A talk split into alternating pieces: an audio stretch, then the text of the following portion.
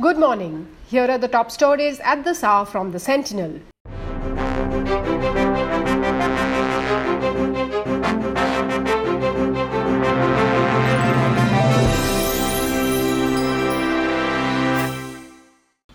Till September 8, the COVID toll in the state has been put at 378.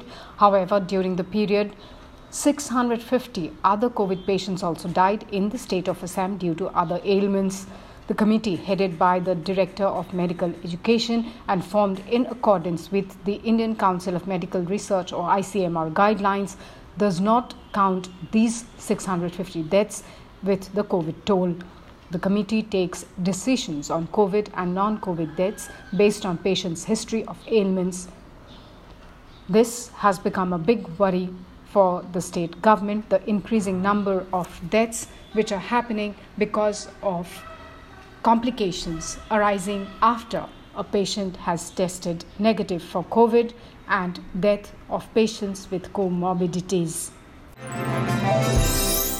The All Assam Students Union and the Assam Jatiyatabadi Yuva Chhatra Parishad or AJYCP have formally announced to launch a regional political party with the sole motto Assam First, Always and Ever. Making the formal uh, announcement during a joint press conference held in Guwahati, AJYCP leaders also made the report of the 16 member advisory panel public. The panel was constituted to chalk out a future roadmap for the ASU and the AJYCP on social, economic, education, and political issues. The 1,600 candidates selected for appointment in the 200 additional foreigners tribunals in the state have reason to heave a sigh of relief as the Assam government has extended the validity of the selection list for another year. The validity of the list was supposed to expire on September 17. The state government notified the 200 additional FTs in the state after receiving approval from the Union Ministry of Home Affairs in 2019. Following the nod from the MHA, the state government had selected 1,600 candidates for appointment to the 200 additional foreigners tribunals. The Assam Police Recruitment, Recruitment Board conducted the examinations and interviews for the recruitment and prepared the panel of list for the of the 1,600 candidates. The Indian Railways are working on connecting capitals of all northeastern states and also ex- executing a project to link up with Bangladesh's railway networks to facilitate communication with other parts of India via the neighboring country, Railways Minister Piyush Goyal said on Friday with the centre's focus on all round development of the region through better linkages, the Northeast Frontier Railways had already connected Assam's main city of Guwahati, adjoining Dispur, Tripura's capital Agartala, and Arunachal Pradesh's Itanagar.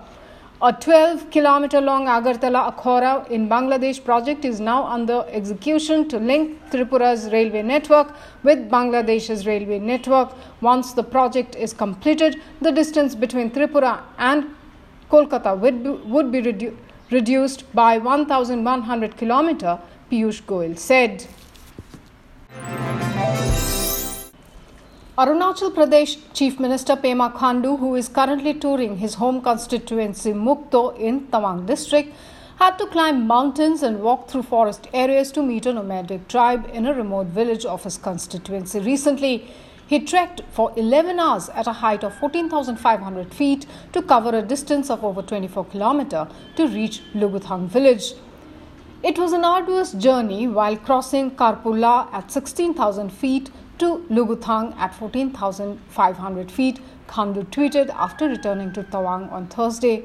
Situated at the height of around 14,500 feet above sea level, Luguthang is a nomadic village with about 50 people and 10 households. The number of COVID 19 cases in Arunachal Pradesh has gone up to 5,672 as 127 more people, including 14 security personnel, have tested positive for the virus, a senior health department official said on Friday. Of the fresh cases, Capital Complex region reported the highest number at 57, followed by Papumpare 18, East Siang 12 cases, Lower Subansiri 11 cases, Lower Dibang Valley 10 cases, Upper Siang, 5 cases, and Lohit reported 4 new cases, the official said.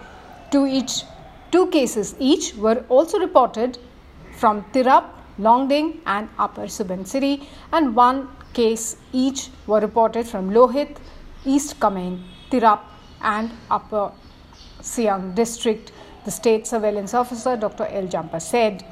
Meanwhile, in Meghalaya, four more COVID deaths has happened, taking the total death toll in the state to 24, while 151 more people tested positive for COVID 19, taking the number of active cases in Meghalaya to 1,534 on Friday.